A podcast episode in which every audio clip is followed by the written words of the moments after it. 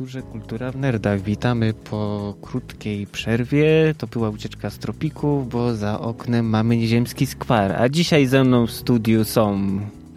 Koram, ale przede wszystkim goście, są z nami goście. Goście nie byle jacy, bo goście ze studia Ice Code Games zdecydowali się do nas przyjść, mimo że jest w Warszawie 28 stopni w cieniu i liczne przejaśnienia, jak zawiadamia nas Google, są z nami. Jest z nami dzisiaj Mateusz Pilski oraz Paweł Wiliczuk.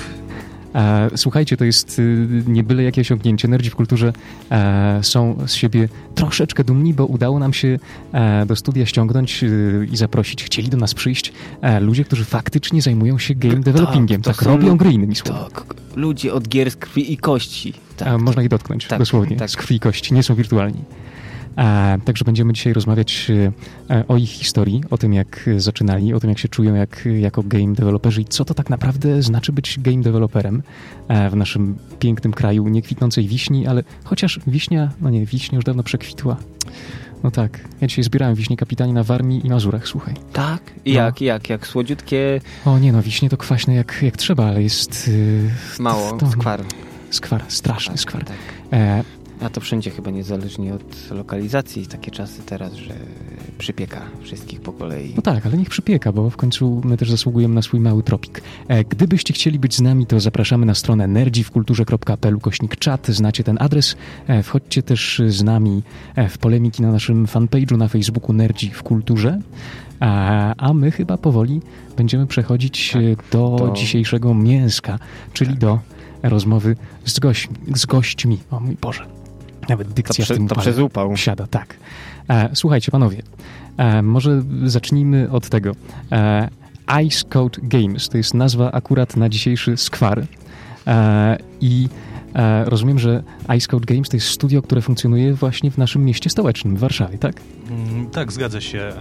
Można powiedzieć, że nasze studio jest przy ulicy Woronicza, tuż obok telewizji, więc tak... mamy blisko do mediów, więc jest całkiem spoko. Tworzymy przede wszystkim w Warszawie, chociaż na przykład Paweł często pracuje też zdalnie z Białej, ale aktualnie na przykład siedzi u nas i też pracuje. No tak, można powiedzieć, że jesteśmy studiem z Warszawy. I jak to się stało, że... właśnie, że jesteście Ice Code Games, bo ja jak jechałem sobie do studia, to muszę przyznać, że tej nazwy nie mogłem wyrzucić z głowy przez wzgląd właśnie na potworne skwary. Skąd to się wzięło i czy ta nazwa niesie jakieś treści ideologiczne? To jest dzisiaj niebezpieczne słowo, ale jak to jest? Powiedzcie, panowie. To znaczy tak, powiem szczerze, że dokładnie nie pamiętam, skąd się nazwa wzięła. Wydaje mi się, że zaproponował ją jeden z naszych członków, czyli Jano Wasako, ale nie jestem w 100% pewien. A czemu tak? No bo jest takim fajnym, powiedzmy...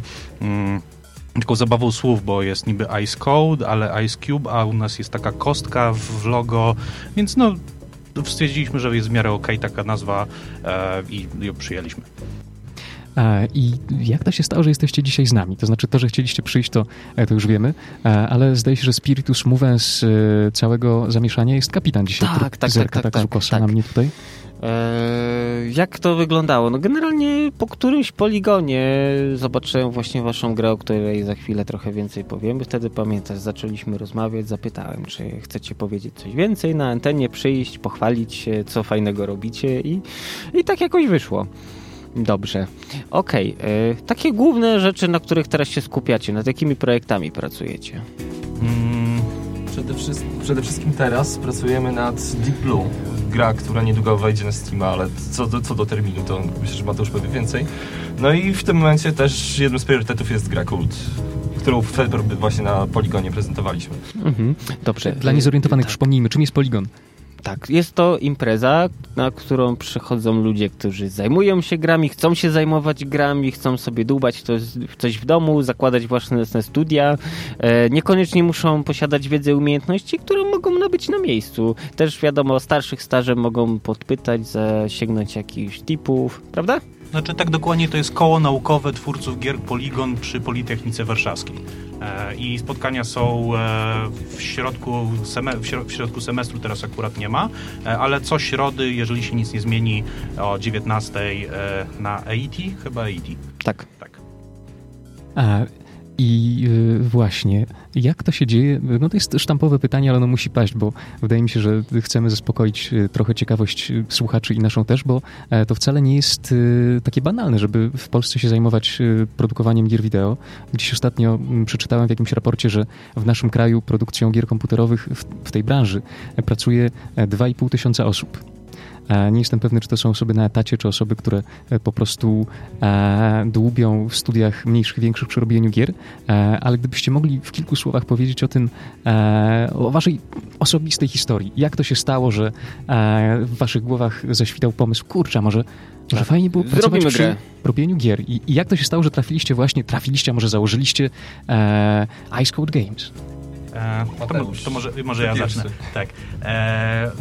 Ja pierwszą grę, którą zrobiłem, jak miałem bodajże 14 lat w Pascalu, zrobioną w 16 kolorach i zawsze właśnie próbowałem robić gry, bo uważam, że to jest fajne. A czemu tak się ostatecznie w to zaangażowaliśmy, to historia zaczęła się jeszcze 4 lata temu, kiedy wtedy jeszcze nie nazywaliśmy się Ice Code Games, tylko Solution 3.14 i opcja była taka, że Paweł Wilk, ksywa gościu, którego nie ma z nami, ale z nami dużo, jest powiedzmy człowiekiem od biznesu u nas, więc on przyszedł do mnie i zaproponował po prostu: ty słuchaj, może byśmy zrobili coś poważniejszego, w sensie zrobili coś... No, jemu chodziło przede wszystkim o to, żeby rozkręcić własną firmę, coś robić własnego. Ja stwierdziłem, w sumie nie mam co robić i w sumie będzie fajnie. No i potem stwierdziliśmy, że gry, bo dla mnie to był bardzo fajny temat, on też stwierdził, że może być okej. No i zaczęliśmy robić gry. Tak po prostu? No tak po prostu, tak. Ale jakieś wstępne założenie było typu skupiamy się na platformówkach, przygodówkach, czy... Nie, znaczy u nas zaczęło się od tego, że zrobiliśmy grę, która się nazywa Cools Football Club Territory. To jest gra dla kiboli tak naprawdę, A to jest jakaś symulacja, strategia, ustawki, te sprawy? Tak. O, no to super. Znaczy to jest gra na Androida, w której koncepcja jest taka, że mamy miasto podzielone na dzielnice i gracz wciela się w kibica danej drużyny i może zajmować dzielnicę tego miasta dla swojego klubu. No i w ten sposób oni tam walczą o to, że nie, to jest moja dzielnica, nie, to jest moja dzielnica. No i to Huls jest na Androidzie już od dosyć dawna i potem zaczęliśmy po prostu kolejne projekty, potem się pojawił pomysł na Deep Blue, to może skoro już zacząłem mówić, to Deep Blue to jest taka gra logiczno-zręcznościowa, która mam nadzieję, że niedługo już w końcu wyjdzie.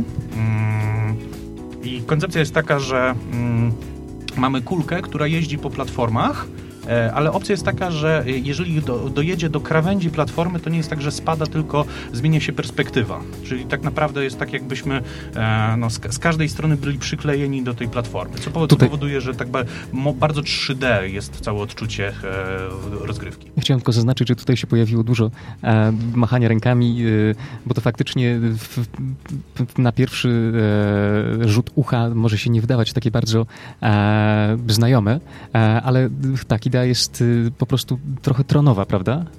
To znaczy nie. Wykorzystanie... W tronie to miałeś 2D, tylko jeździłeś, blokowałeś, a tu masz 3D, że po każdej krawędzi tam obiektu, po którym się poruszasz, możesz się poruszać. Tak, i w ogóle to jest też gra, którą będziemy też robić na VR-a.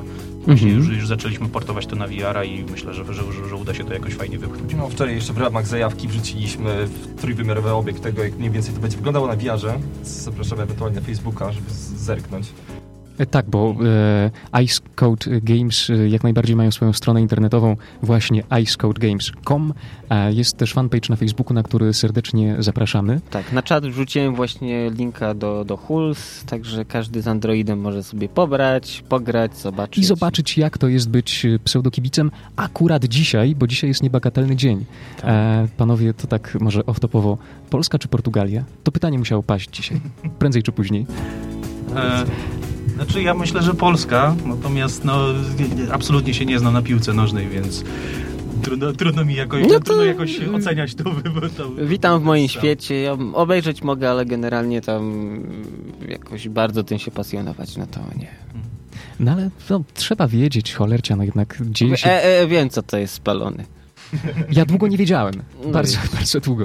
Ale jeszcze wracając do waszej historii robienia gier komputerowych, czyli rozumiem, że to wynikło z potrzeby zajęcia się czymś, założenia własnego biznesu i tak jak mówisz, robiłeś gry komputerowe od 14 roku życia, ale to wynikało na pewno w pierwszym impulsie z chęci tworzenia, z pasji, tak, a poszedłeś za ciosem i zdobyłeś jakieś programistyczne wykształcenie, czy wszystko to, co umiesz zrobić tak. z komputerem, to jest kwestia twojego własnego wysiłku. Tak, samozaparcie.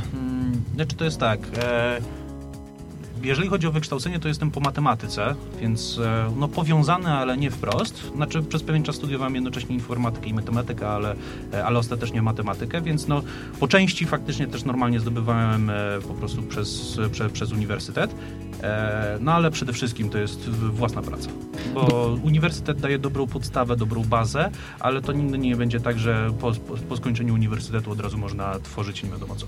To kwestia doświadczenia przede wszystkim. Mhm. Dobrze, a jeśli właśnie ktoś młodym słuchaczom miałbyś polecić jaką ścieżkę kariery wybrać, to studia właśnie typu informatyka, matematyka, fizyka, czy po prostu bardziej coś już praktycznie zająć się, zatrudnić się na przykład jako tester i... Wiesz co? Ja od siebie dodam po prostu, żeby robić to, co się chce robić. Mhm. Ja osobiście też studiuję informatykę na drugim roku i ogólnie plan był taki, że po informatyce zająć się właśnie robieniem gier. Tylko nie wyszło, już robię w tym momencie. Kurczę. No to ładnie nie wychodzi, co tu dużo mówić. Ale przede wszystkim to, że to się udało, to jest to, że zacząłem robić coś sam. Coś zacząłem się interesować, babrać, stwierdziłem, może coś wyjdzie, może nie wyjdzie i akurat kolega, który jest programistą Ice Code Games, zaprosił mnie do współpracy na zasadzie, że chodź, zobaczysz, może ci się spodoba. No i zostałem. Więc przede wszystkim robić, panowie. Tak, zdecydowanie. Przede wszystkim robić, bo studia to jest dobra baza, ale same studia to praktyka jest potrzebna. Tak, ale to chyba tak jak w każdym takim technicznym zawodzie. Zdecydowanie. Znaczy, trzeba pamiętać, że studia nie dadzą od razu wszystkiego, tak. Ale z drugiej strony studia też są bardzo przydatne. Ale głównie na studiach... Jeszcze zależy na jakich jesteś, ale głównie to uczysz się tak naprawdę zaliczania kolokwiów i egzaminów, nie z mało praktycznych rzeczy, jakby nie patrzeć. A powiedzieliście panowie między słowami, że ty, Mateusz, się zajmujesz programowaniem Ice Code Games. Tak, ja jestem głównym programistą, a Paweł zajmuje się... może to powiem. Ja się zajmuję oprawą dźwiękową i graficzną w sumie. Modele 3D, ewentualne jakieś tam plakaty do tego, loga i co więcej. I teraz pracujemy właśnie nad oprawą graficzną do Kultu, nad kolorystyką i innymi takimi rzeczami. Mhm. Czyli jest was co najmniej dwóch, ale na dwóch się chyba nie kończy, prawda? Nie. Nie, to znaczy jeżeli mielibyśmy powiedzieć ilu nas jest dokładnie, to jest takie troszkę trudne pytanie, bo takiego powiedzmy stałego składu to myślę, że można powiedzieć, że jest 6 osób. I czasem po prostu wpadają do nas ludzie, którzy od czasu do czasu coś tam nam pomogą, coś tam sobie...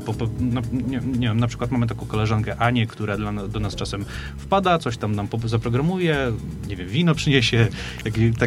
Trzeba wspomagać proces twórczy, tak, to samo z siebie się nie bierze. Dokładnie. No i takich osób mamy kilka, które tak po prostu z doskoku czasem się pojawiają. Ale powiedzmy, można powiedzieć, że tego takiego głównego teamu to jest 6 osób.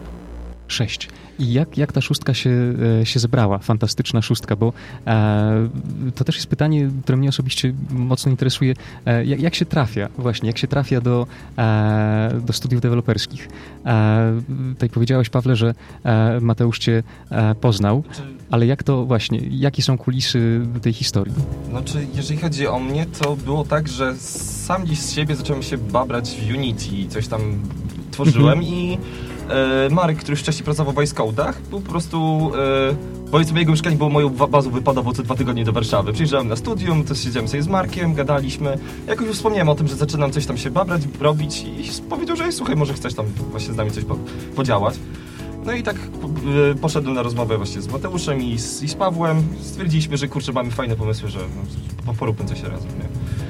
Więc mniej więcej tak to się zaczęło. To ja mogę powiedzieć bardziej od samego początku, jak to wyglądało. To zaczęło się od tego, że byłem ja i gościu, ten właśnie Paweł wspomniany wcześniej. Potem, póki jeszcze był robiony Huls i tam Solution 3.14, to był z nami Rafał Pawlędziak, który potem zajął się innymi rzeczami. No i na jego miejsce trzeba było znaleźć kogoś innego i wtedy było tak, że uczestniczyłem w takim kursie Unity, w Game Dev House to się nazywało, i tam właśnie poznałem Jano, o którym wspomniałem, oraz Marka, o którym też wspomniałem. No i tam na kursie to powiedzmy tam tylko trochę się poznaliśmy, ale potem był Woodstock. No i na Woodstocku duże ilości alkoholu, te sprawy, no i od słowa do słowa wyszło, że będziemy razem robić. Na początku właśnie z Jano, potem jeszcze dołączył Marek, no potem dołączył Paweł. No i z tych, powiedzmy, bardziej stałych elementów zespołu to ostatnio doszedł Olaf, takim, powiedzmy, że na praktyki. Wow, kapitanie. No, tak, ładunek wiedzy ogromny. Tak, to jest... Dlatego ja proponuję przerwę. Coś chilloutowego, zarzuć. Tak, bo atmosfera w studiu, nasze studio jest w ogóle bardzo przestronne. Tak, wszyscy słuchacze, którzy mieli kiedyś przyjemność być, to potwierdzają. Mamy tutaj duże przestrzenie, palmy i wodę, która nam szumi, i małą saunę, w której siedzimy akurat nie wiem dlaczego w tych upałach, także... Dobrze, no to teraz perturbator i wracamy z Let it freeze. Nerdzi w kulturze, kultura w nerdach, Ice Code Games razem z nami. Powiedzieliśmy już trochę o składzie osobowym i o tym, jak on się zbierał, a ja chciałem zapytać, jak wygląda praca w studiu, w którym się tworzy gry komputerowe. Tak, innymi słowy, wchodzicie sobie rano pewnie z kubkiem kawy w ręku do jakiegoś waszego miejsca. Tutaj się wydało w międzyczasie, że to jest mieszkanie, które jest przystosowane na miejsce pracy, także właściwie nawet nie wszyscy musicie wychodzić do pracy. Tak, ja dokładnie wstaję z łóżka, idę do kuchni, biorę sobie kawę i siadam przed komputerem i zaczynam pracę. Właśnie. Jak to wygląda? Jak wygląda podział ról? Opowiedzcie o tym, bo to nas lajków strasznie ciekawi. To może tak. Ja jako, powiedzmy, ten główny programista przede wszystkim zajmuję się tym, żeby odpowiednio zaprojektować to, co jest do zrobienia, rozplanować odpowiednio pracę i rozdysponować ją na ludzi, a także pomagam im, jeżeli mają jakieś problemy z tym, co ze swoimi zadaniami. No i zazwyczaj takie, powiedzmy, te trudniejsze rzeczy ja oprogramowuję. No i każdy, powiedzmy, ma swoją jakąś tam działkę, którą się zajmuje. No, czyli w skrócie po prostu są osoby, które zarządzają projektem, i ludzie, którzy robią to, co muszą robić. Ale robić. Czy to jest tak, że któryś z was przychodzi i mówi tak od progu na wejściu: słuchajcie, mam pomysł na genialną grę, taką. Jaki? Burza mózgów, rozpisywanie projektu, czy po prostu szaleństwo twórcze, każdy siada, leci linia kodu za kodem? Jak to wygląda? Znaczy to jest tak, od pomysłu gry do faktycznego wypuszczenia gry to jest wbrew pozorom naprawdę mnóstwo pracy. Naprawdę bardzo, bardzo dużo czasu, więc to bardzo często pojawiają się jakieś pomysły i my mamy taką listę pomysłów do zrealizowania ewentualnie później. Natomiast to jest tak, że no, powiedzmy na przykład takie Deep Blue, które jest dosyć konstrukcyjnie dosyć prostą grą, to było tak, że prototyp, który działał i udało się grać i było wszystko działało, mieliśmy po 2 tygodniach, a już minął rok, odkąd rozpoczęliśmy pracę i jeszcze nie jest wypuszczony. Więc to pokazuje, jak, bo bardzo często ludzie myślą z perspektywy na przykład takich, nie wiem, projektów na studiach, że o, zrobiłem ten projekt w 2 dni, no to mógłbym sobie go tak dopieścić i gdzieś tam opublikować. No ale to się sprowadza do tego, że to nie jest 2 dni, tylko 2 lata. Nagle się okazuje, że właśnie takie doprowadzenie tego do końca to bardzo dużo czasu. To jest chyba najtrudniejsze już tak dokończenie, bo samo powstawanie, no to okej, każdy wiadomo, rzeźka, głowa, przychodzą, siadają, a po paru miesiącach to już zmęczenie się udziela chyba. Tak, poza tym powiedzmy takie dopieszczanie, te zadania, które są przy takim dopieszczaniu zazwyczaj są takie bardziej mozolne i mało interesujące. Właśnie ten etap takiej kreacji faktycznie na początku jest taki najfajniejszy, no a potem dochodzi to, że bo tutaj się krzywo wyświetla, tak? No i trzeba to ubrać. Albo bankierowi odstaje szyja, nie w tą stronę. No. A, czyli ten czas kreacji jest rozciągnięty w czasie.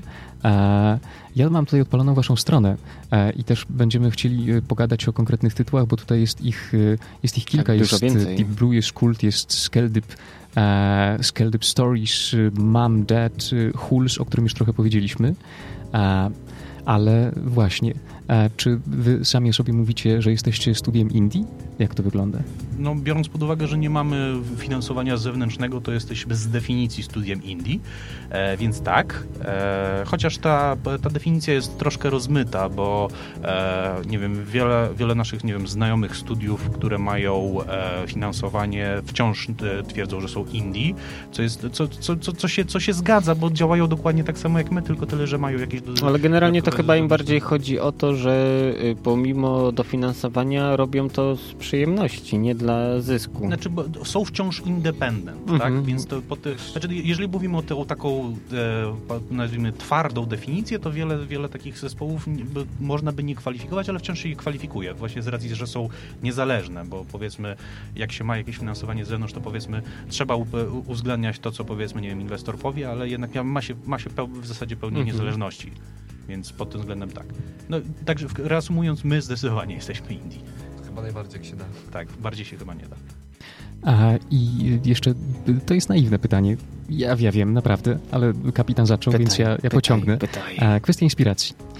Czy to jest tak, że to jest także praca zespołowa, czy to jest kwestia gorących głów pojedynczych członków studia? Pewnie można by pytać o każdą grę po kolei, skąd się pojawił akurat taki, a nie inny pomysł. Ale jak to wygląda? Jest różnie, czy to zawsze jest, powiedzmy, ojciec, dyrektor, który przychodzi z teczką i mówi, słuchajcie, przyśniło mi się dzisiaj robimy tak, oby ja mam misję jak Korwin. Wizję. O, wizję, nie misję. To też się zdarzało. Ja ogólnie jestem z chłopakami dopiero od marca? Od połowy marca. Tak. To już sam przeżyłem kilka etapów tej twórczości, a że chłopaki robią dużo dłużej, to też na pewno się przywinęło ich jeszcze więcej. To nie wiem, z mojej perspektywy czasami jest tak, że po prostu zasypiam i już mam nagle jakaś wizja w głowie i już chcę pisać do Mateusza albo gościa, ale gdzieś tam się z tym przysypiam i ewentualnie idziemy na papierosa na balkon, mówię, jak ostatnio o tej grze na VR-a, bo chcieliśmy nową grę jeszcze na VR zrobić, ale nagle Mateusz patrzy i tak, chyba coś takiego jest, no i patrzymy na przykład, co już jest zrobione, więc nie. Ewentualnie, nie wiem, jeżeli chodzi o jakieś inne pomysły, to po prostu się wspomagam. Jak jesteśmy przy VR-ze, no to okej, ma tak tam, liczę na malutkie, skromne honorarium, ale pomysł na grę, na VR-ze, studio radiowe, gdzie tak, i prowadzisz, gości zapraszasz też w VR-ze, którzy siedzą i wiesz, i grają z tobą. A to jest właściwie genialny pomysł, bo nie trzeba się ruszać, faktycznie siedzimy sobie przed monitorkiem, mógłbyś sobie przesuwać tym kontrolerem HTC tak. Pokrętełka, potencjometry. No, to jest trademark. Tak, po raz kolejny energii w kulturze. Tak, ale pomówmy o tym, co jest sercem, przynajmniej z naszej graczowej perspektywy, takiego studia game developerskiego, to znaczy gry. Już trochę powiedzieliśmy o Deep Blue, czyli czy to jest wasz flagowy projekt w tym momencie? Tak to traktujecie? Znaczy naszym flagowym projektem jest raczej jednak Kult, który jest dużo ambitniejszy od Deep Blue, natomiast o Deep Blue troszkę więcej w tym momencie mówiłem, bo jest w zasadzie gotowy i niedługo będziemy to publishować. Mam nadzieję, że niedługo będzie po prostu można dostać Deep Blue. Natomiast naszym flagowym tytułem zdecydowanie jest Kult. To może powiem Kult. No powiedzcie tak. Coś o tym. Kult to jest gra strategiczna, w której tworzymy własną sektę i walczymy z sektą przeciwnika. Ogólnie osadzona w świecie cyberpunkowym, w którym to dotychczasowe religie zaczęły podupadać i na ich miejsce zaczęły wchodzić sekty. Jest to taka gra czasu rzeczywistego. Z założenia nastawiamy się na multiplayer, ale zapewne kampania singleplayerowa również będzie. I koncepcja jest taka, że mamy powiedzmy dwóch graczy. Każdy z nich na początku ma jedną jednostkę, proroka, który może chodzić po mieście i nawracać ludzi, którzy stają się potem jego jednostkami. Czyli tak jak w różnych RTS-ach tworzymy budynki, w fabrykach produkujemy jednostki, to tutaj te jednostki po prostu nawracamy. No i tam są, w tym momencie, tutaj akurat, jeżeli chodzi o szczegóły, to my wciąż jeszcze to dopracowujemy. Natomiast w tym momencie jest tak, że są 4 jednostki, że każdy ludzik jest troszkę inny i one się różnią potem, jak ich nawrócimy, to różnią się swoją funkcją. Mamy na przykład fightera, który będzie dla nas walczył, mamy na przykład, nie wiem, hacker, modlaczkę, tak, właśnie mamy problem z nazwami. Modlaczka. Tak, modlaczka. To jest takie wersje. Tak, wersja totalnie robocza, tak. Modlaczka, która się modli i zbiera dla nas punkty wiary. To tak, jak robicie jakiś konkurs, to możecie zrobić konkurs. Najbardziej, na nazwę jednostek w kulcie. Jak nazwać modlaczkę, czyli jednostkę, która się modli, i jak nazwać nawracaczkę, czyli jednostkę, która chodzi i nawraca. Jej główną misją jest po prostu nawracanie innych jednostek dla nas. Tak. No to słuchajcie, wszyscy przed komputeroradiobiornikami, bierzcie się do pracy, wysilajcie szare komórki, bo to gra jest to dużą świeczkę, no wasz pomysł tutaj w prawdziwej grze, która wyjdzie, no, fajna sprawa. Piszcie do nas. I dobrze by było, żeby było też w wersji angielskiej, bo tak naprawdę... No, głównie o to się chyba rozbija. Tak, bo prawda jest taka, że tworząc gry trzeba jednak myśleć o rynku anglojęzycznym. Tak, bo to właściwie cały świat porozumiewa się w ten sposób, więc jeśli do szerszej rzeszy chce się trafić, to jak najbardziej. Jeszcze od siebie dodam, bo akurat miałem okazję zagrać, to była wtedy jeszcze chyba wczesna alfa. No. Wciąż jest jeszcze wczesna alfa, to zanim będzie sensowna... Ale jest grywalne, pograłem chwilę. Niesamowicie podobało mi się to, że siadłem do gry bez żadnego tutoriala, bez niczego i w moment opanowałem poruszanie się, pracę kamery. To akurat bardzo wam się udało, bardzo przyjemnie. Interfejs jest bardzo przyjemny. Pomysł też jak najbardziej, także no ja czekam i tak może trochę pośpiesznie, ale order od kapitana approved. I to będzie gra na pecety, czy jakie platformy? Znaczy przede wszystkim pecety, natomiast kombinujemy tak, żeby dało się to również potem na mobilki przeportować. Mhm. Ale pecety są głównym celem. Czyli to będzie coś na kształt strategii czasu rzeczywistego? Tak. I tak teoretycznie trochę z mobą jeszcze celuję w ten kierunek. A w to, co mówiłeś, że próbowałeś grać, co w sumie ta wersja alfa, o której mówiłeś, już do tej pory się tak zmieniła. Przez ile to? Miesiąc minął? 2? No, to już naprawdę jest zupełnie inaczej, więc gra jest jeszcze na takim stadium, że ciężko powiedzieć więcej. A jakie macie plany publikowania swoich tytułów? To znaczy celujecie w dystrybucję stricte elektroniczną? Jeżeli chodzi o Deep Blue, to w tym momencie powiedzmy negocjujemy umowy z ludźmi, którzy nam pomogą w całym procesie publikacji. Mam nadzieję, że uda nam się coś fajnego z tego wyciągnąć, ale tak, no elektronicznie zdecydowanie raczej nie widzę tego, żeby sprzedawać na przykład Deep Blue w pudełkach, bo to trochę nie te czasy. Nie wiem, Kult może, ale to troszkę za wcześnie, żeby o tym rozmawiać. Czyli wszyscy fetyszyści pudełkowi będą musieli niestety chyba, że przeżyć. W zestawie tam jako DLC będzie PDF, w którym będzie gotowe pudełko do wydrukowania i do sklejenia. No to jest bardzo fajny pomysł. Tak, a jeszcze wracając do tych nazw i konkursiwa, no to mamy tutaj głos od publiczności, kapłanka i misjonarka.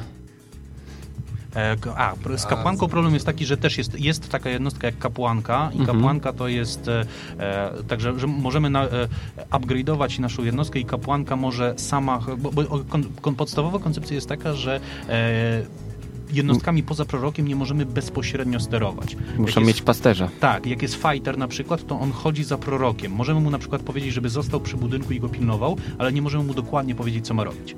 No i właśnie kapłanka to jest coś takiego, że możemy sobie jedną jednostkę upgrade'ować do kapłanki i kapłanka też może się ruszać tak jak prorok. Ona jest słabsza i nie ma umiejętności specjalnych, ale pozwala nam na taki rozdział naszego wojska na oddziały.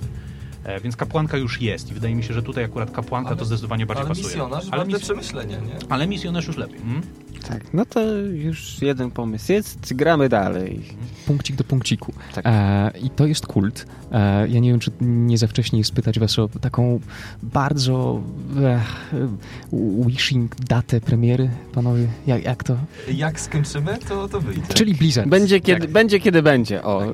Będzie, kiedy będzie, natomiast marzy mi się, żeby taką, powiedzmy, betę wypuścić, powiedzmy, do pewnego bardziej lub mniej zamkniętego grona osób gdzieś w okolicach jesieni, żeby ktoś mógł w to pograć. To jeszcze będzie dalekie od tego faktycznego tytułu, ale chciałbym w miarę szybko doprowadzić do tego, żeby ludzie mogli w to grać i faktycznie zbierać moglibyśmy feedback od nich. I to jest Kult, ale tych gier na waszej stronie jest więcej. Jest też na przykład Skeldyb, który mnie intryguje samą nazwą. Tu, jeżeli chodzi o nazwę Skeldyb, to w ogóle jest, to jest śmieszna historia, bo to było tak, że siedzieliśmy z gościem i wtedy opracowywaliśmy chyba jakiś dokument do jakiegoś funduszu inwestycyjnego, z tego co pamiętam, bo staraliśmy się o jakąś inwestycję i nie pamiętam, była pewna rzecz, którą chcieliśmy jakoś nazwać i nie wiedzieliśmy, jak ją nazwać jakoś tak, żeby ładnie to brzmiało i w pewnym momencie ja rzuciłem coś takiego, że słuchaj, a może nazwiemy to jakoś totalnie bez sensu, jakieś pierwsze lepsze słowo i gościu tak nic z tego nizowego powiedział Skeldyb. I tak stwierdziliśmy, dobra, no to potem ostatecznie to nie użyliśmy tego, bo to były żarty, ale potem stwierdziliśmy, gdzieś musimy tą nazwę użyć. Więc nazwa jest po prostu, jest totalnie, jest nazwą niezwiązaną absolutnie z niczym. I tak wyszło, ale jest o tyle fajnie, że jak się wpisze w Google, to jest w Skeldyb, to nie da się znaleźć niczego innego niż to, co trzeba. Piękne pozycjonowanie. Tak, nic tylko wymyślać tytuły gier. I o Skeldybie piszecie tak, że to jest Massive Multiplayer RPG.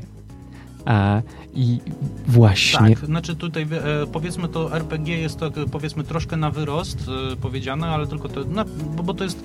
Koncepcja jest taka, że... Znaczy to jest tak, ten projekt niestety jest troszkę zawieszony, bo zajęliśmy się właśnie troszkę bardziej Kultem i Deep Blue, więc ten projekt jest troszkę zawieszony i to od razu powiem, że Skeldyb i Skeldyb Stories to są takie powiedzmy bliźniacze projekty i koncepcja była taka, że to miało się opierać mniej więcej na silniku Hulsa. Czyli, że w troszkę innym świecie, ale podobne koncepcje, że właśnie zdobywamy teren, bo tam koncepcja jest taka, że w Skeldybie to jest bardziej taka gra strategiczna, że tam możemy zajmować teren, na przykład, nie wiem, Polską zajmujemy, Niemcy, faktycznie Berlin tam atakujemy, czy coś w tym stylu, a Skeldyb Stories bardziej z perspektywy takiego, powiedzmy, człowieka żyjącego w tym świecie.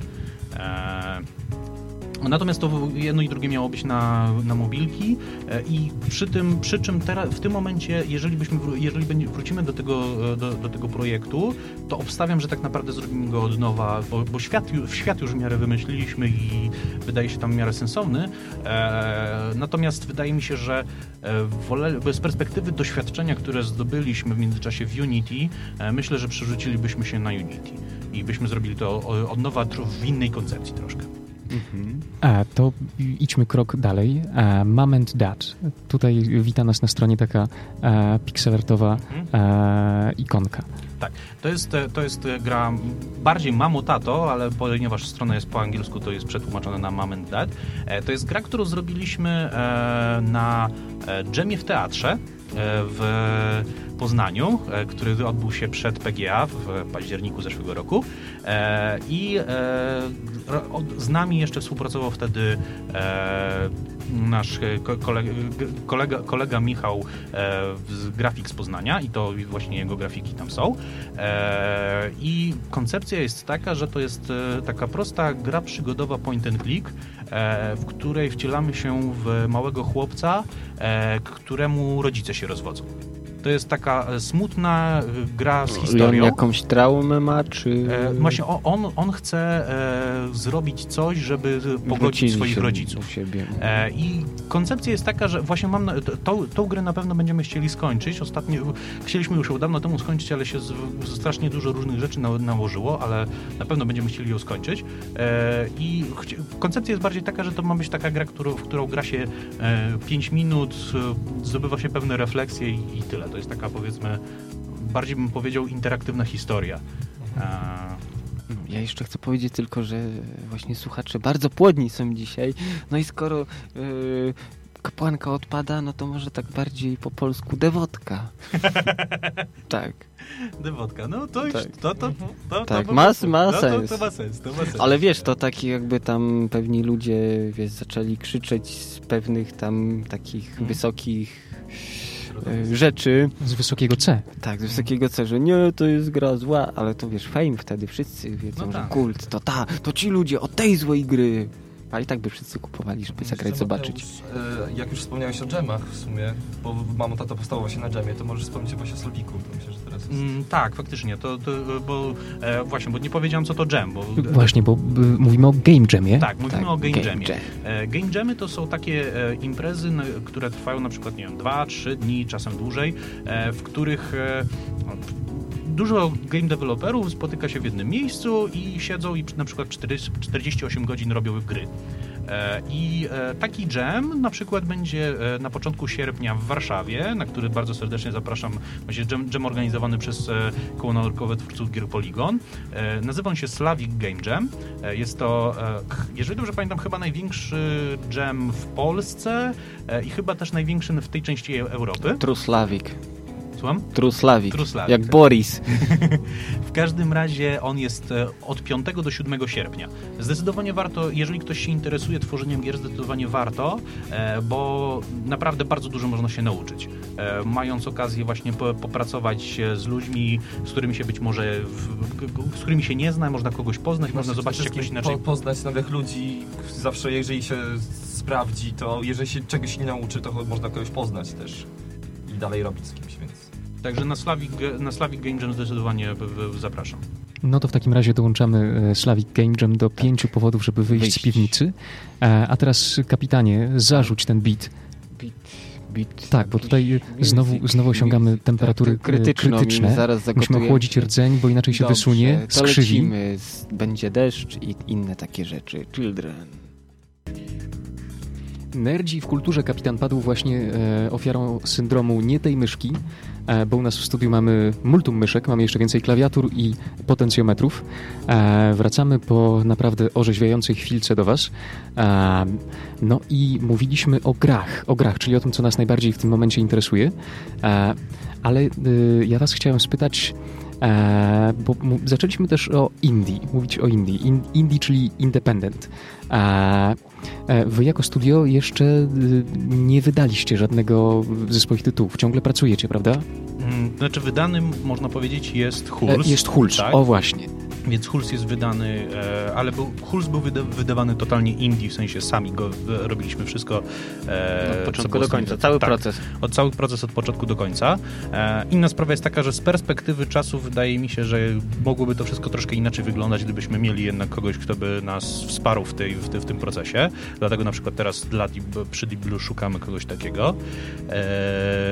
No a oprócz tego pozostałe tytuły to są cały czas dewelopowane. Znaczy Deep Blue, mam nadzieję, że będzie wkrótce.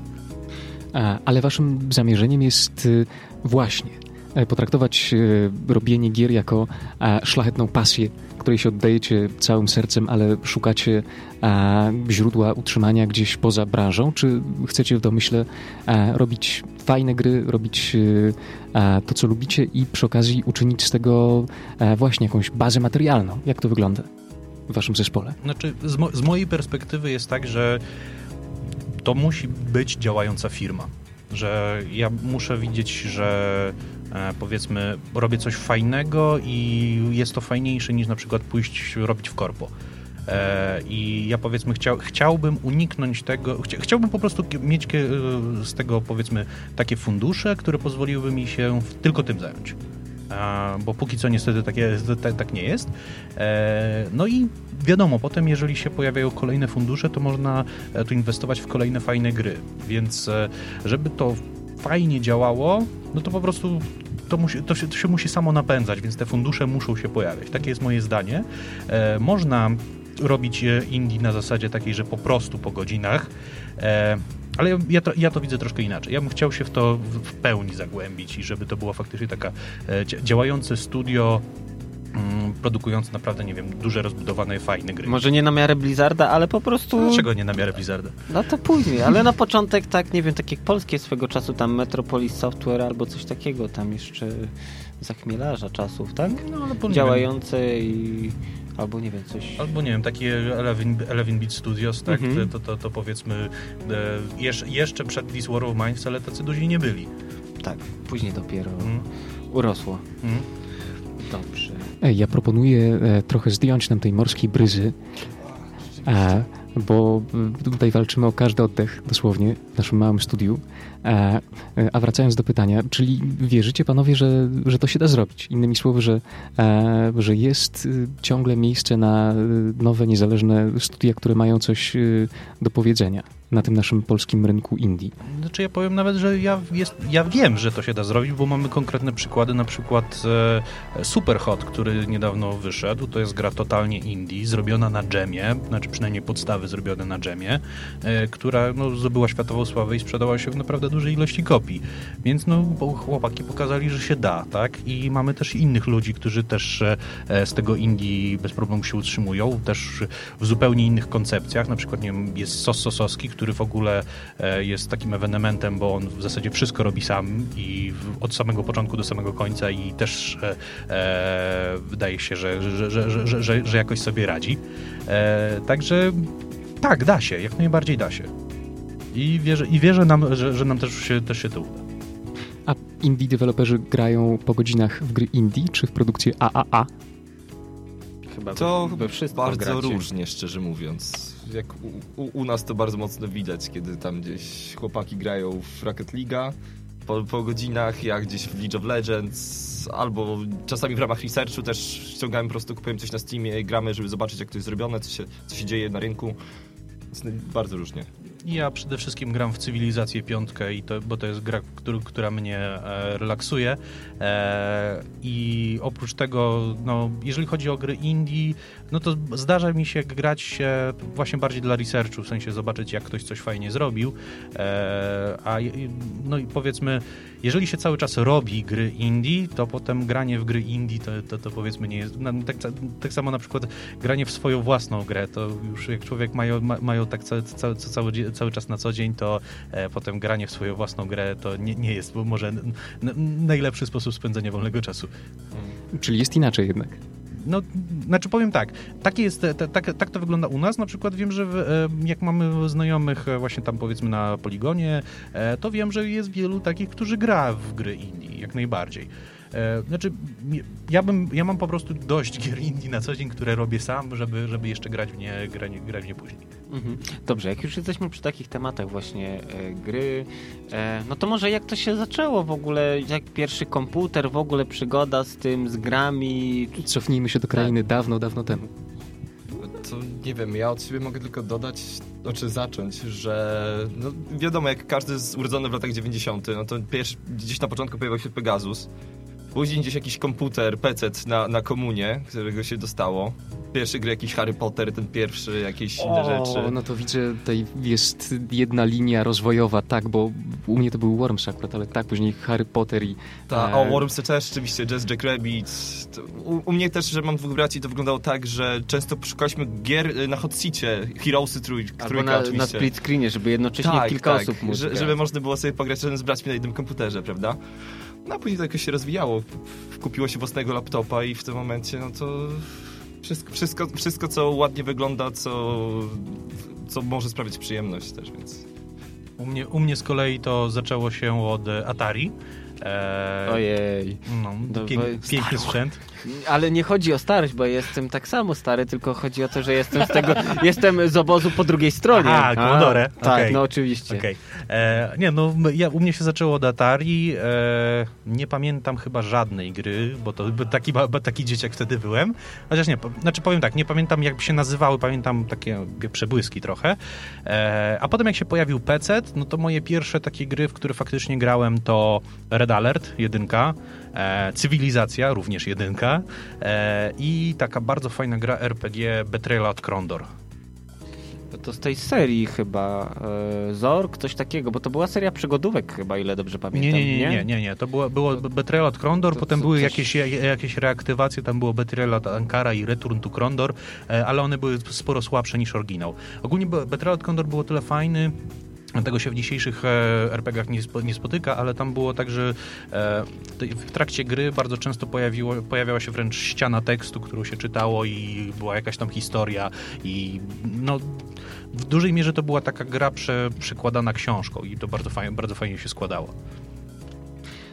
A powiedzcie, jako ludzie, którzy tworzą indie, a czy czujecie w swojej pracy, a może właśnie w indie scenie, którą obserwujecie, coś, co ja bym tak bardzo roboczo nazwał etosem gier indie? Może trochę górnolotnie, ale teraz no, można obserwować w różnych, no przede wszystkim anglojęzycznych rejonach internetu, ale w polskojęzycznym też, że gry indie często stają się orężem walki ideologicznej, to może tak brzydko powiedziane, ale na przykład różnorodnej walki mniejszości o zauważenie albo czasami też o emancypację, czy środkiem przekazu, który się próbuje mierzyć z różnymi trudnymi problemami, które nie są kojarzone powszechnie z takim medium, jakim są gry komputerowe. Tutaj mówiliśmy trochę o Mamo, Tato.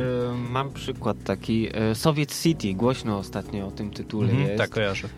Tak, że tam no wiadomo, wschodni sąsiedzi...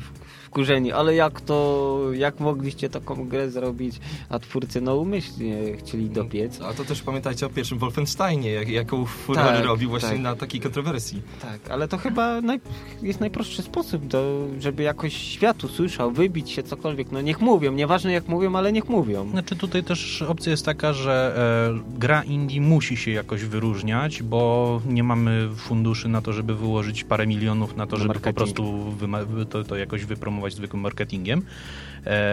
No i a czym się wyróżnia? No to już zależy od pomysłu. A jeżeli chodzi o jakieś powiedzmy taki, nie wiem, ten etos czy coś w tym stylu, ja bym bardziej spojrzał na to trochę z innej strony, bo w dzisiejszych czasach gry komputerowe to już tak naprawdę powoli zaczyna się robić sztuka.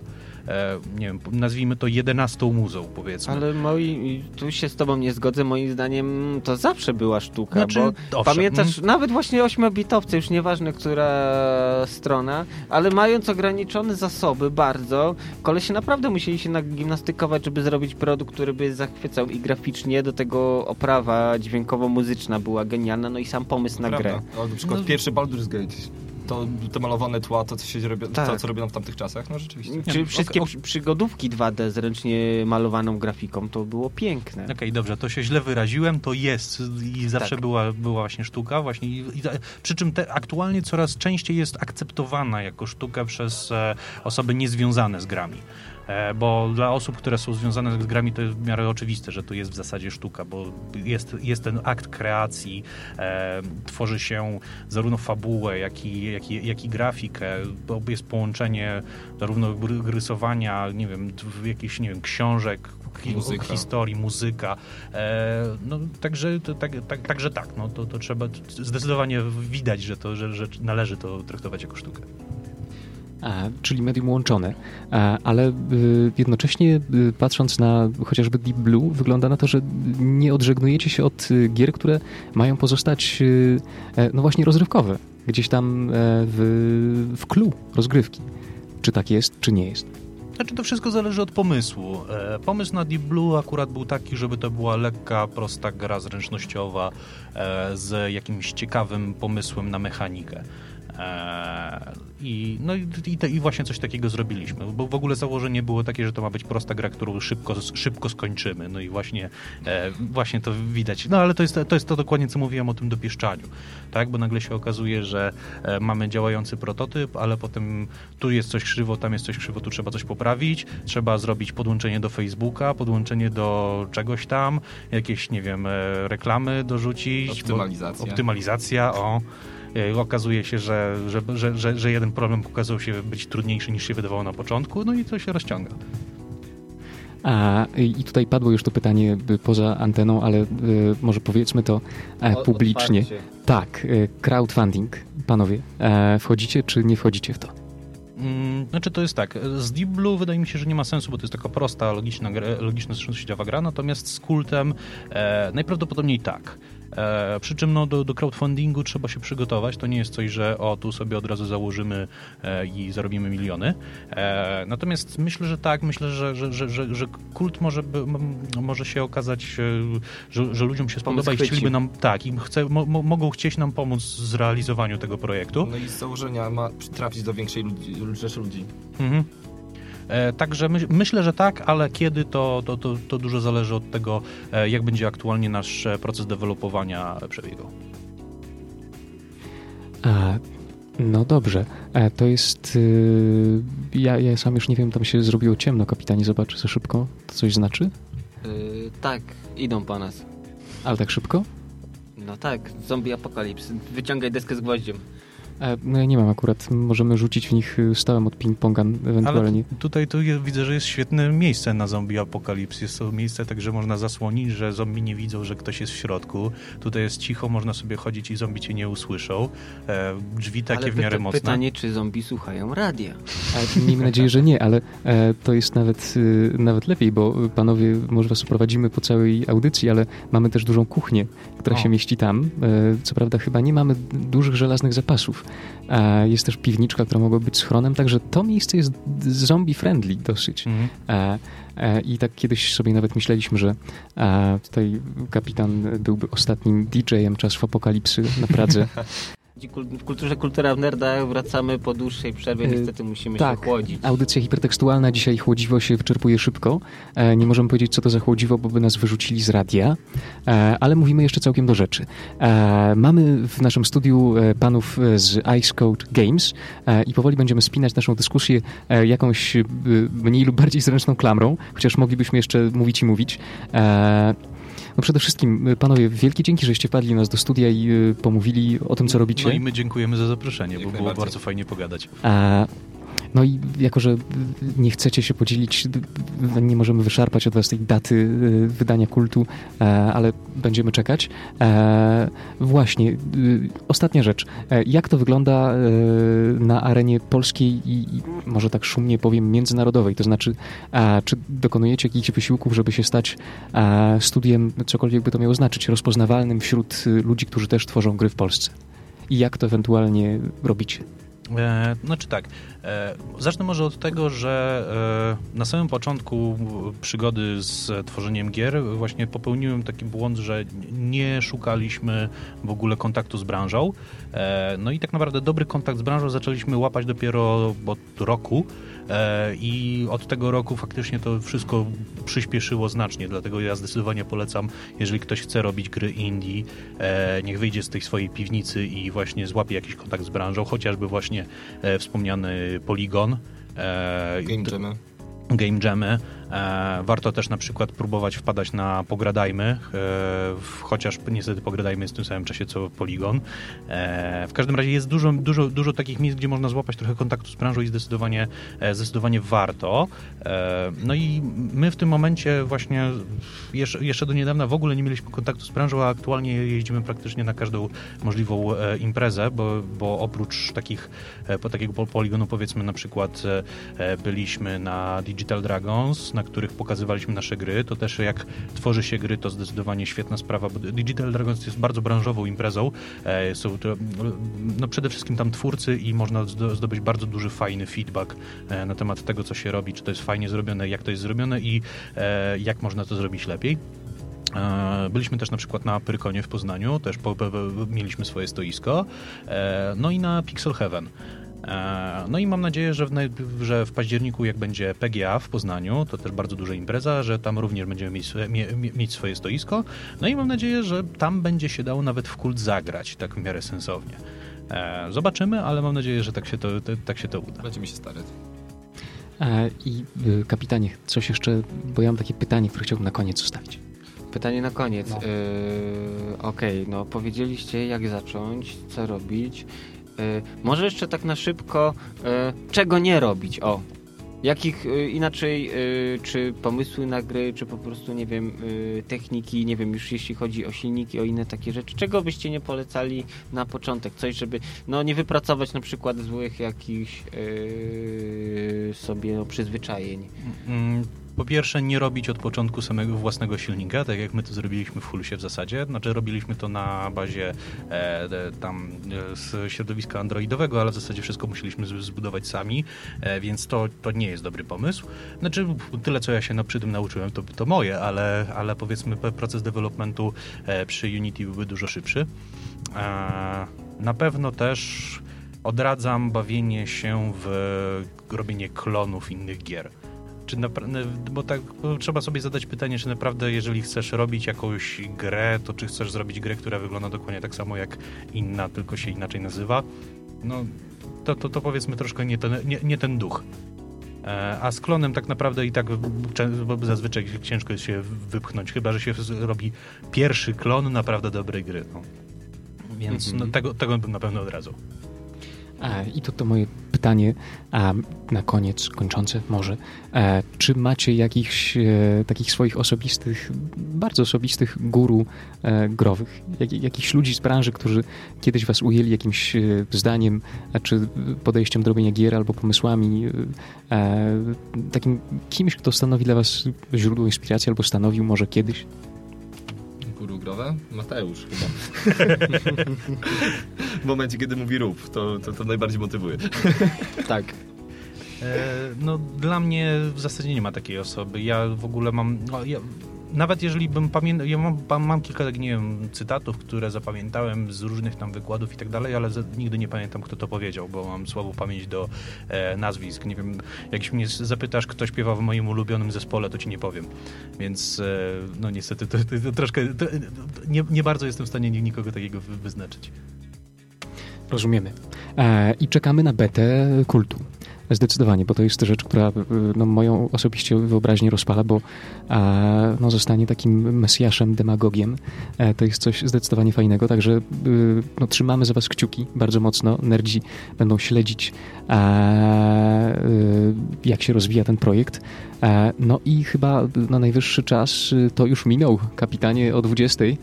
Tak, doskonale wiem, także już teraz.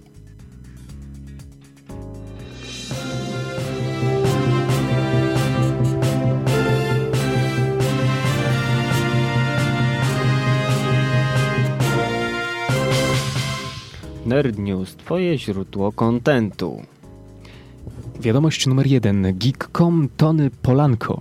Dobre wieści dla wszystkich staroszkolniaków. 20 lat od wydania pierwszej odsłony legendarnego, wprowadzającego prawdziwy trójwymiar w świat FPS-ów pierwszego Quake'a, gra otrzymuje zupełnie nowy rozdział fabularny. W ten sposób studio Machine Games obchodzi Quake'owe urodziny. W oczekiwaniu na zapowiedzianą już nową grę opartą na franczyzie Quake'a możemy umilić sobie czas, odświeżając wspomnienia zupełnie za darmo. Tak, na ekranie.pl Adam Sienica. Ostatnimi czasy nie możemy narzekać na brak komiksowych superbohaterów na ekranach kin. Jesteśmy również powoli przyzwyczajeni do łączenia superbohaterskich uniwersów. Nieoficjalna plotka głosi, że do takiej operacji przygotowują się też Fox i Marvel. Czy doczekamy się kolejnego crossu? Czas pokaże. Poligamia.pl Maciej Kowalik. Oficjalnie żegnamy się z Xbox Fitness i to już 1 lipca. Właśnie wtedy aplikacja, która startowała wraz z Xboxem One, przejdzie do historii. Żyła krócej niż przeciętna złotorybka i zapewne jej śmierć sprawi przykrość niejednemu wielbicielowi semirealnych ćwiczeń wysiłkowych. Musimy przygotować się na letnie tycie.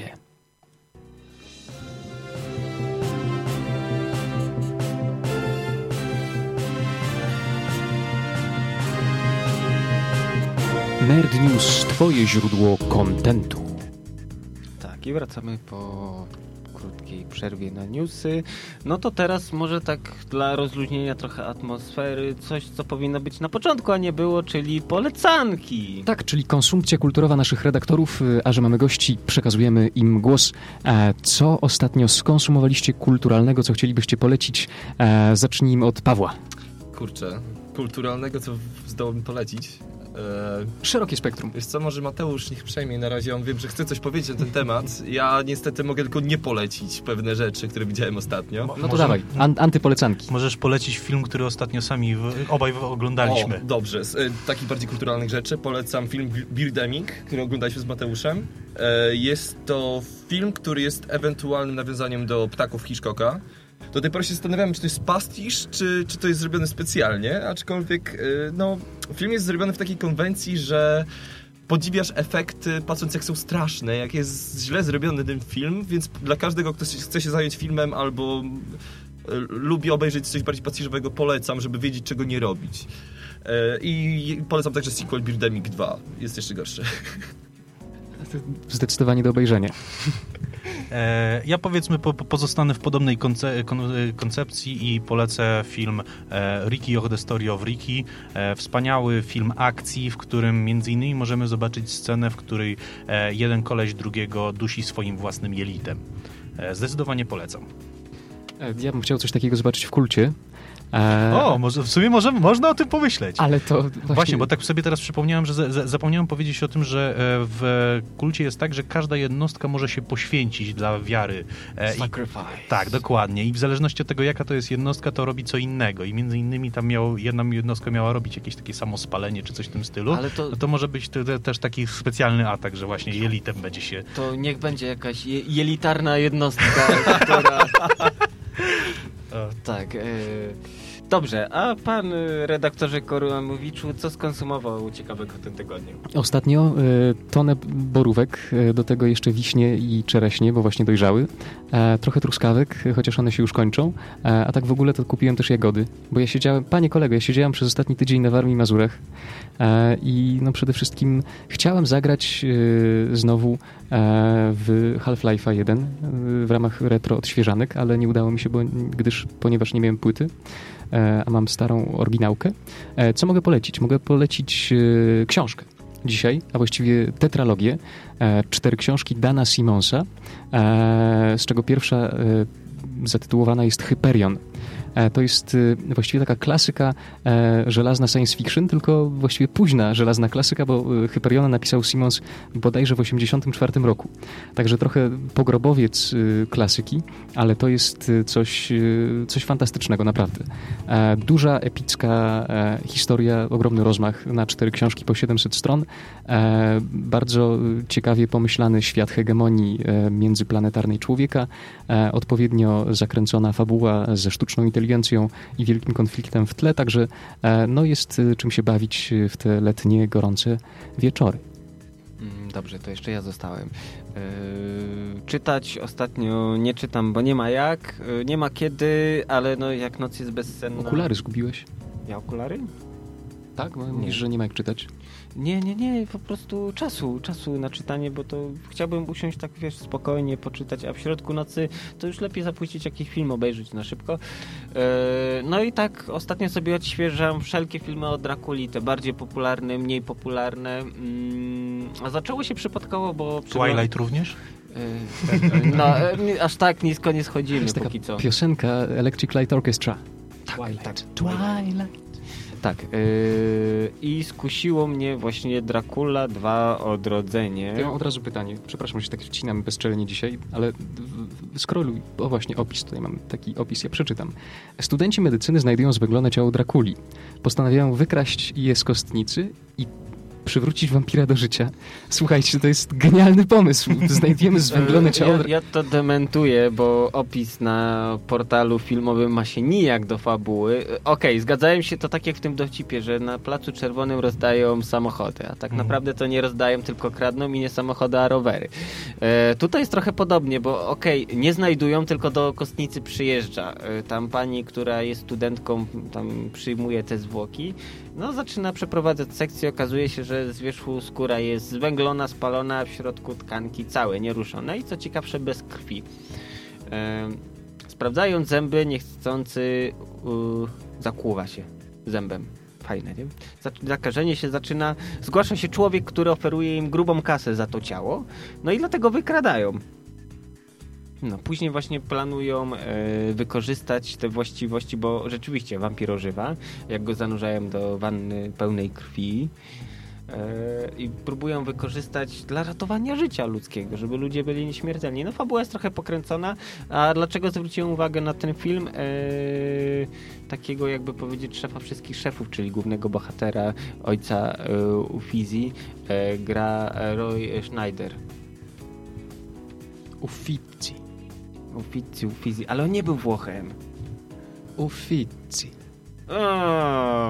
Dobrze, okej. No to chyba wszystko z mojej strony. Dzisiaj bardzo nieogarnięcie, bo... Ale konsumpcja moim zdaniem jak najbardziej filmowo-książkowa, kulturalna, więc bardzo dobrze. To jeszcze wiecie co, od siebie mogę dodać, jak masz problem z czytaniem, polecam ci audiobooka. To właśnie tu przypomniało mi się, co mógłbym polecić, co ostatnio widziałem razem ze swoim programistą. Widziałeś audiobooka? Nie, widziałem książkę i widziałem... Czytałeś audiobooka. W końcu dorwałem audiobooka, który jest naprawdę bardzo ciekawy. Cylinder Wątrofa, autorstwo Zajdla. Człowieku, akurat Zajdla kocham ubóstwem, miłością prawdziwą. No, więc trafiłem. Także czytałem kilka razy, więc audiobooka nie muszę już. Audiobooki generalnie to są bardziej, jak coś robię, wtedy sobie mogę zapuścić, a tak, żeby przed snem się zrelaksować, no to... My tu właśnie z Markiem, z programistą do snu sobie puszczamy często i powiem ci też, że też się sprawdza. Tak mnie wciągnęło, że nie mogłem zasnąć i dopiero o 6 poszedłem spać, jak się skończył audiobook. A coś jeszcze Zajdla czytałeś? Że tak jeszcze nie, dopiero to taki set ode mnie. Limes Inferior, coś jeszcze, ojejku, Wyjście z cienia i coś na planecie XI. Zajdel na pewno jest gdzieś tam na liście, chociaż teraz swałkuje Pratchetta od początku do końca. I jeszcze cała prawda o planecie XI. Dopiero 9 tom. Ale 40. To jest niesamowita sprawa. Ja nie wiem, czy też tak miałeś, ale ja ostatnio w Empiku będąc wziąłem do ręki tę ostatnią książkę. Jeszcze nie miałem ostatniej. Zacząłem od 18 tomu, po prostu, bo zostałem w PDF-ie. I stwierdziłem, ja chcę wszystko od początku do końca. Dopiero 9 tom bodajże i chcę wszystko do końca przejrzeć. Ja też nie czytałem tej ostatniej, ale po prostu przeczytałem to, co było na końcu, tą notkę o tym, jak oni tą książkę składali już po śmierci Pratchetta i się strasznie wzruszyłem po prostu. To jakoś...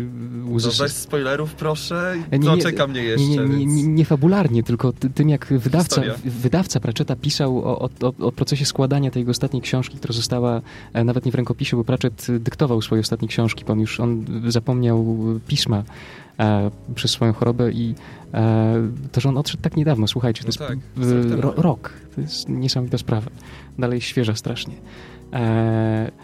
Tak. Zagotowaliśmy się wszyscy zmęczeni. Dobrze, to może tak płynnie przechodzimy do powodów do wyjścia. Pomijam afery, bo nie było ciekawych afer w tym tygodniu. Sezon ogórkowy w pełni. Być może wrzucimy coś na naszego fanpage'a, także bądźcie czujni. A powody, żeby wyjść z piwnicy, to przede wszystkim Slavic Game Jam. A tu oprócz Slawika jeszcze powiem, bo też wybieramy się teraz w najbliższym czasie, przynajmniej ja i Marek, na Game Jam do Szwecji, na Castle Game Jam, czyli tygodniowy Game Jam w zamku. Którym straszy. No nie wiem, czy straszy, to zobaczymy. Nerdzi na pewno.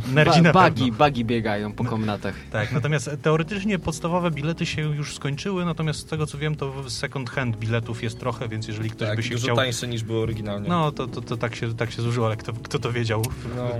W każdym razie, jeżeli ktoś chce tydzień spędzić w zamku i poprogramować gry, to zdecydowanie polecam. Castle Game Jam, tak? No i Slavic Game Jam to zdecydowanie coś łatwiejszego do osiągnięcia.